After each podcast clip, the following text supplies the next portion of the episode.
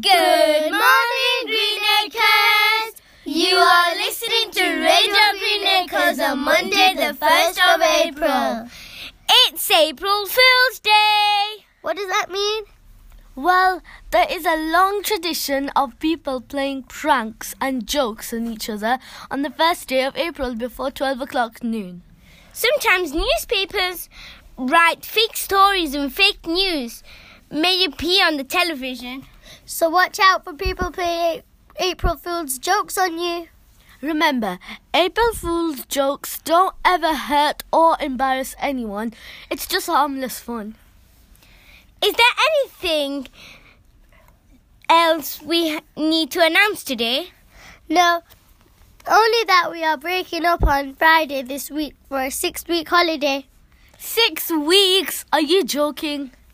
Yes, April Fools! Uh. Well, we are breaking up on Friday, but only for two weeks.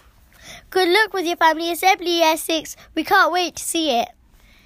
That's it from us. Have a lovely day, everyone.